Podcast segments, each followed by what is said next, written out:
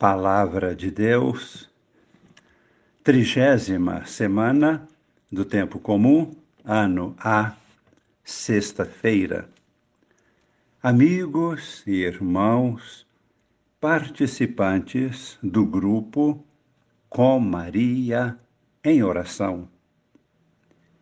Iniciamos hoje a leitura da carta de São Paulo aos Filipenses é uma casta na qual poderemos sentir uma especial afinidade entre São Paulo e aquela comunidade.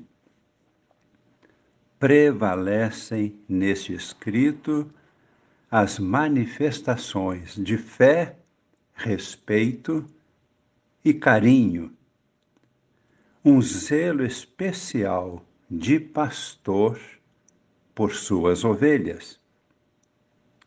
Qual foi a história que construiu tal relacionamento? A cidade de Filipos está situada na Macedônia. À época, uma importante cidade e era uma colônia romana. São Paulo em sua segunda viagem, evangelizou aquela cidade de Filipos, permanecendo ali cerca de um ano. Criaram-se laços profundos de fraternidade e comunhão na fé. Poucos anos mais tarde, em sua terceira viagem, são Paulo passou por Filipos mais duas vezes. Observamos a ligação estreita com os filipenses. Agora, na carta aos filipenses, como a temos na Bíblia, São Paulo está na prisão. Sua carta expressa sua gratidão pela ajuda recebida, tanto quando esteve em Tessalônica, quanto em sua estadia em Corinto. E profundos laços de amor fraterno se manifestam. É bonito e confortador para nós observar esta solidariedade de irmãos entre as comunidades.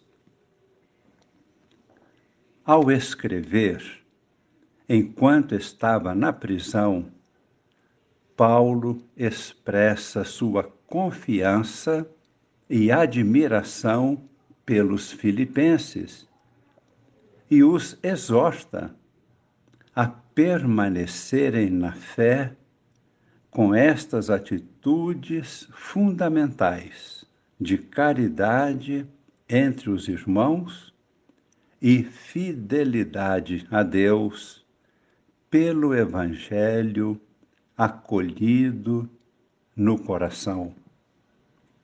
Agora, com estas observações, fica muito claro o carinho de Paulo quando escreve no versículo 3, no primeiro capítulo desta carta: Dou graças a meu Deus todas as vezes que me lembro de vós, sempre, em todas as minhas orações, rezo por vós com alegria, por causa da vossa comunhão conosco na divulgação do Evangelho, desde o primeiro dia até agora. Quanta ternura e quanto carinho de pastor no versículo 6, lemos: tenho a certeza de que aquele que começou em vós uma boa obra há de levá-la à perfeição até ao dia de Jesus Cristo. Mais uma vez, vemos o evangelizador e pastor despertando a fé e a esperança nos corações dos fiéis. É um verdadeiro avivamento espiritual. E isto enquanto São Paulo estava na prisão. No versículo 7, encontramos: É justo que eu pense assim a respeito de vós todos, pois a todos trago no coração. Porque tanto na minha prisão, como na defesa e confirmação do Evangelho, participais na graça que me foi dada. Aqui percebemos como São Paulo demonstra como tinha consciência da vivência espiritual daqueles irmãos na fé. É uma percepção no plano espiritual. No versículo 8, Deus é testemunha de que tenho saudade de todos vós, com a ternura de Cristo Jesus.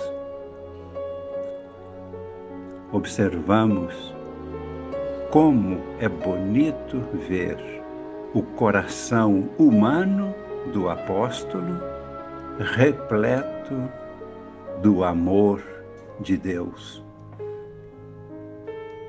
E a conclusão, versículos de 9 a 11. E isto eu peço a Deus, que o vosso amor cresça sempre mais, em todo o conhecimento e experiência, para discernirdes o que é melhor.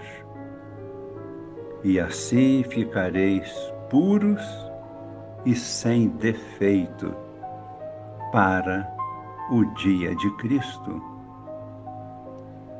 cheios do fruto da justiça que nos vem por Jesus Cristo, para a glória e o louvor de Deus. Que conteúdo teológico dentro de um coração cheio de amor, ternura e fé. Rezemos, elevando a Deus nosso pensamento, nosso espírito. Pedimos que Deus derrame em nossos corações, neste momento, todo este amor e zelo apostólico que percebemos em São Paulo nesta carta aos Filipenses. Desperte em nós esta vida cristã que percebemos que era intensa nesta comunidade Deus nos abençoe e as nossas famílias, a nossa pátria, a nossa igreja. E pedimos este derramamento do Espírito Santo sobre toda a humanidade. Todos nós somos convocados a construir o reino de Deus, uma nova sociedade, uma nova humanidade em Cristo. Pelo amor e pelo poder do Espírito Santo, no coração de Maria, Mãe da Igreja.